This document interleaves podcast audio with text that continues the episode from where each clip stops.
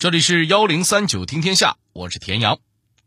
话说，在明朝正统年间，一群士兵突然聚集在北京皇城东门附近，对着什么东西又是踢又是打的，还时不时传出咒骂声。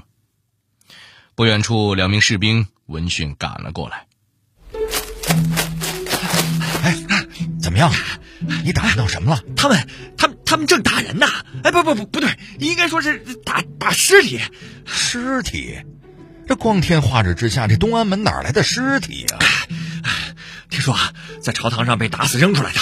哎，你可猜得出死的那些是什么人啊？哎，别卖关子了，快说吧。那三具尸首都是王振一党的，竟然是他的党羽。走，我们也看看去。再不给这些恶贼点颜色看看，难解我心头之恨。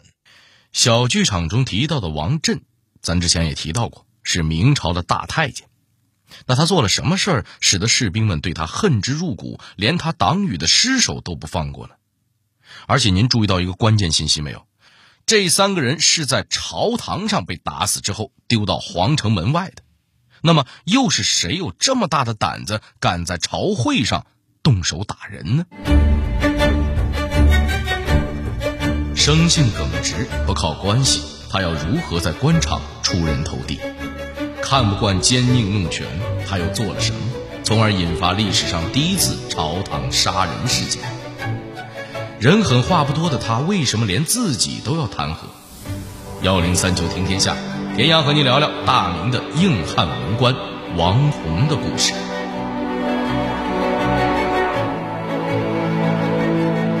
王弘出生于明永乐年间的甘肃河州，也就是今天的临夏。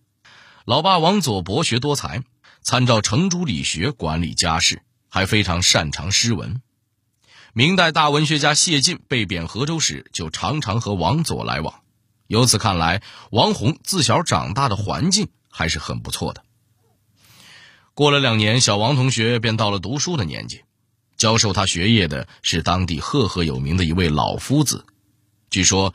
这位先生一辈子淡泊名利，只一门心思埋头做学问，不但文化水平高，还精通武艺，甚至在医学和建筑方面都有很高的造诣。如今，当地留下来的不少城防堡垒的遗址，都是出自他的手笔。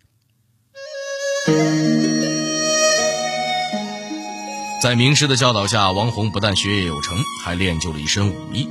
在功夫的加持下，小王的人生理想都比旁人霸气了不少。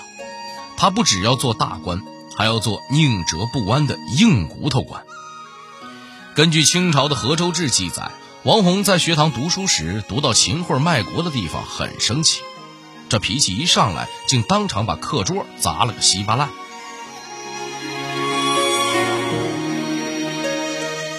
一四三九年。二十六岁的王弘金榜题名，考中进士，拿到了走进官场的通行证。根据明朝的制度，进士是不能立刻被授予官衔的，而是先被派到六部九卿等衙门去当实习生。这在当时被称为官正制度。放在我们现在，进入职场的试用期一般几个月，最多半年。可您知道王宏同学的官正期有多久吗？足足七年。这是怎么回事呢？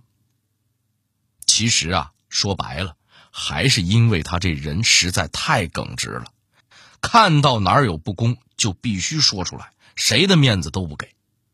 这样刚直的性格，在当时的环境中得不到重用，那似乎是必然的。在王弘官政的第三年，大太监王振开始专权。据说王震每次作恶，王红都会立刻跳出来。义愤填膺地指着王震的鼻子骂，别人都追在王震屁股后面送礼，嘿，就他追着王震屁股后面骂街。好嘛，王振心说了：“小王啊，做官呢要先会做人。既然你这么不会做人，那还做什么官呢？”得，就这么一句话，王红官正待业了七年，直到。一四四六年，朝廷才给王弘分配了个户部给事中的职位。这给事中是干什么的呢？在明代，如果按照官阶来排，给事中不过是个七品芝麻小官，但他发挥的作用其实是非常重要的。给事中不仅要处理诏旨章奏、规谏皇帝，还要充任言官，参与议政，协助考察官吏。有时还在科举中担任考官，负责收取和检查考卷等等。正是因为几事中官小事儿大，身为七品官的王弘才有资格参与每天在午门的早朝朝会，这也为之后的斗殴事件埋下了伏笔。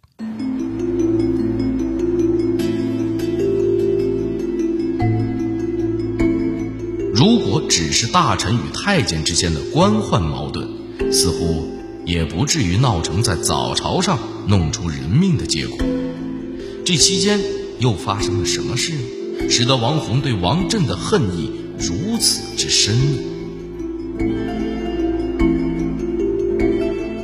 事情还得从王弘做给事中的第三年说起。当时西部蒙古各部大举向内地进攻。蒙古军攻城略地，势如破竹，兵锋所向，直指京城。这天，大同前线的败报传到北京，明英宗朱祁镇在王振的煽动下一意孤行，不顾群臣劝谏，执意亲征。据说，因为不满王振撺掇明英宗出征，大军即将出发的前夜，身为言官的王弘还不改初衷，屡屡上书请求皇帝收回成命。可惜他的努力并没能改变朱祁镇的决定。一四四九年七月，明英宗命弟弟成王朱祁钰留守北京，自己率领二十五万大军亲自北征，太监王振随行侍奉。然而事实证明，群臣的反对是没错的。后面的故事咱们之前的节目也提过很多次了。这次御驾亲征，形同儿戏。不仅没能挽回战局，皇帝还把自个儿给搭进去了。而这次大败与明英宗把出征大军的一切军政事务全部交给了王振有着很直接的关系。那为什么这么大的事儿要交给一个宦官呢？难道是因为军中没有管事的人了吗？当然不是。这次随征的文武百官不仅有英国公、成国公两位一等世袭公爵，还有兵部、户部的尚书。然而这些大臣非但不能干预军务，凡事还要看王振的脸色。史书记载，即使是成国公在王振面前也要跪着向前行走，而户部尚书因为奏请皇帝班师回朝，被王振罚跪在草丛里，直到天黑才起身。让王震这样的人决策军务，那要能打胜仗才是见了鬼了。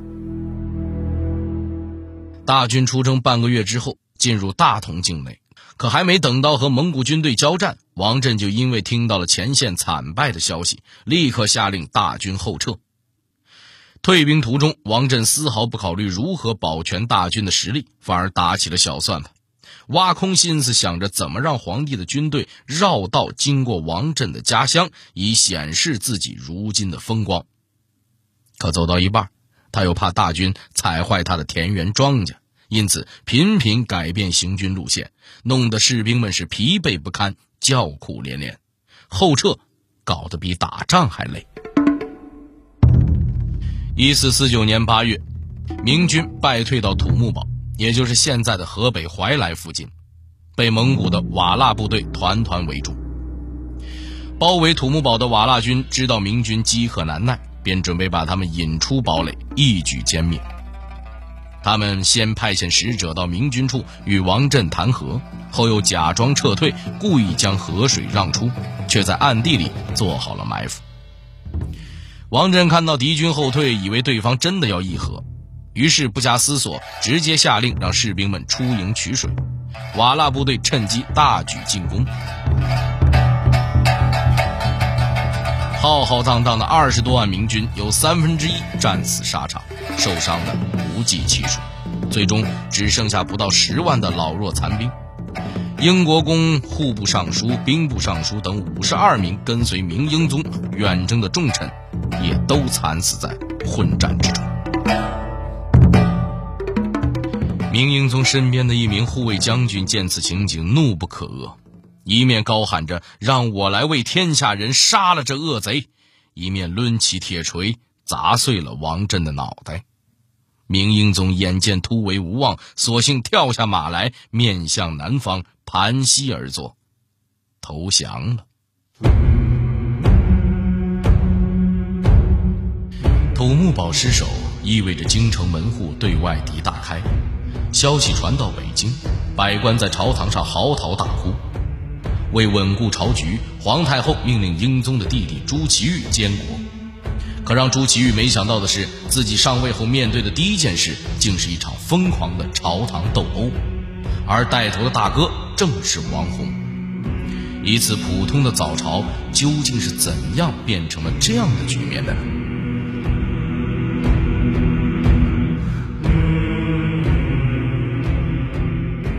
这天，朱祁钰召集群臣在朝廷上议事，筹划备战方略，讨论如何保卫北京城。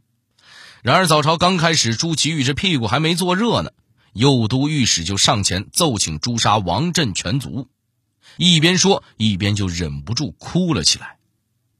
朝堂上众位大臣无不动容，纷纷响应。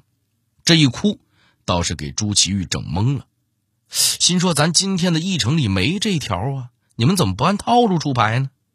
他心里没有准备，对于如何处理王振一族也感到有些棘手，一时难以做出决定，下令改日再议。接着便把群臣劝出了朝堂，还让内侍关上了门。可群臣却不乐意了，好容易换了个不宠信王振的人上台，他们一定要朱祁钰当机立断。于是，一帮子人便在这殿外头嚎哭砸门。朱祁钰没招了，只能派了个太监到外面传令说：“呃，派锦衣卫指挥使马顺前往王振家抄家。”可这群臣一听，依然不干，因为这马顺也是王振一党的，你让同党抄家，能抄出个啥呀？这些大臣一怒之下，差点把传旨的太监给打一顿。不过这小太监倒是机灵，看情势不对，传完旨撒丫就跑了。有机灵的，哎，就有那不开眼的。当事人马顺就是这么一位。他看到群臣对圣旨不服，立刻就跳出来斥责百官。他可能还以为自己能继续作威作福呢，可结果呢？他这是亲手把炸药包的引线给点着了。人群中，暴躁大哥王宏突然站起，带头在朝廷上追着马顺打，据说还一边大骂一边声称从马顺身上撕咬下几块肉来。嚯，这场面过于暴力，我们就不描述细节了。总之，有了王宏带头，群臣一哄而上，居然当场把这马顺给打死了。而马顺呢，也有幸成为了明代历史上。唯一一位被文官在朝堂之上打死的锦衣卫指挥使，如果当时要是有吉尼斯世界纪录啊，他势必要被载入其中了。当然，这事儿还没完。之后呢，大臣们又向朱祁钰索要王振的党羽毛贵、王长俩人，王宏又带头把这两位也给打死了。打死这三个人之后呢，还有不过瘾的人将三具尸体挂到了东安门上。路过的军人士兵看到后，争相上前击打泄愤。哎，也就是发生在咱们开篇小剧场里的那一幕。这朱祁钰心想：我也是刚当皇上呀，我哪见过这阵仗啊？吓得魂都没了，拔腿就要跑。可如果他走了，朝堂上打死人这事儿影响可就大了。且不论这仨人的罪当不当死，单看着朝堂之上一群朝廷命官因为一言不合就大打出手，还打出了人命，这可是国家耻辱啊！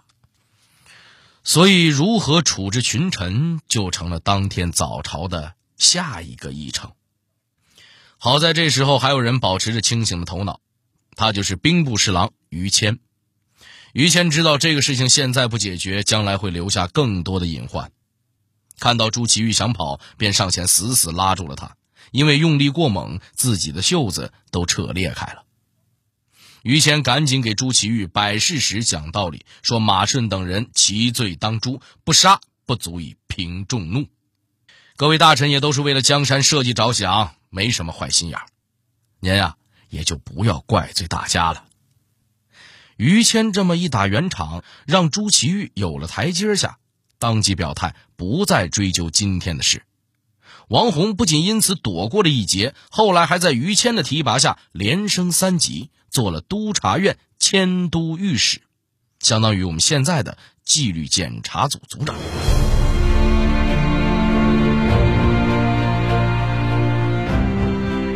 王弘升迁之后，政绩卓著。不仅协助打赢了北京保卫战里最艰难的一场血战，积极修缮居庸关，选贤任能，还建立两淮盐税，成为当时权力最大的地方官。他都做了什么？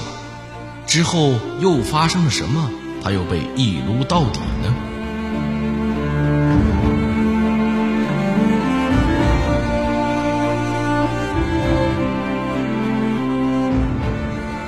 自打社会我红哥人狠话不多的名声传出去之后，王弘就成了同僚心目中的硬汉。后来，他不仅上了战场，还担任过淮安、扬州、徐州巡抚。景泰四年，凤阳、淮安等地发生水灾，王弘开仓放粮赈灾，但灾民数量太多，向朝廷求援也来不及。于是，王弘便让徐州粮仓的宦官开仓赈济灾民。然而，宦官却拒绝了。这个时候，王弘再次展现出他硬汉的一面。他对那位宦官说：“要么你主动开仓，要么我就把你打死，然后主动向朝廷请罪。”这话搁别人身上，你可以当做是吓你玩的，可说话的是王弘啊，宦官可就不敢不信了。他只能打开了粮仓。事后，王弘又干了一件很硬核的事儿，他竟然上书把自己给弹劾了。毕竟越权办事不符合朝廷规定，当然，景泰帝朱祁钰并没有惩罚他。然而，一切随着明英宗的复辟发生了翻天覆地的变化。英宗重掌大权之后，第一件事就是为王振平反，并与前朝的大臣清算。于谦、王弘都在清算名单里，王弘最终被开除官籍，成为废官。永远不得再被录用入朝，他的户籍还被编入偏远州郡，受到当地官员的管束。但英宗是万万没想到啊，他的这番反攻倒算的后果却是自废武功。王弘被罢之后，大明北部边防的防务越发不像样，南方的漕运也运转的越来越糟，蒙古人那边更是一点都没消停。英宗没办法了，只好将王弘官复原职。可不到一年的时间，他却主动请辞了。为什么呢？这主要是因为他与内阁首辅李贤在官员推荐上起了分歧。可巧的是，当时推荐王弘的也是李贤。然而这次，李贤不仅没有任用王弘推荐的官员，还把这些人外派出京。王弘听说之后很不服气，啊！我暴脾气，老王是来为朝廷效力的，不是来给你李贤做拥护者的。此处不留爷，自有留爷处。于是转天一封辞呈递了上去，老爷子拍拍手，回家养老去了。王弘走之后，大臣们推荐他的奏章不下一百篇，可皇帝却再也没有答应。想来王弘自己也是不愿再入朝为官了。再次回乡之后，王红每日在家中读书习文，闭门谢客。去世时享年七十五岁。直到今天，他的名字依然在他的老家甘肃临夏被人传颂。我们传颂硬汉的故事，并不是因为他的拳头比别人更硬，而是因为他的内心永远有一处最柔软的地方，留给了江山社稷，留给了。人民百姓。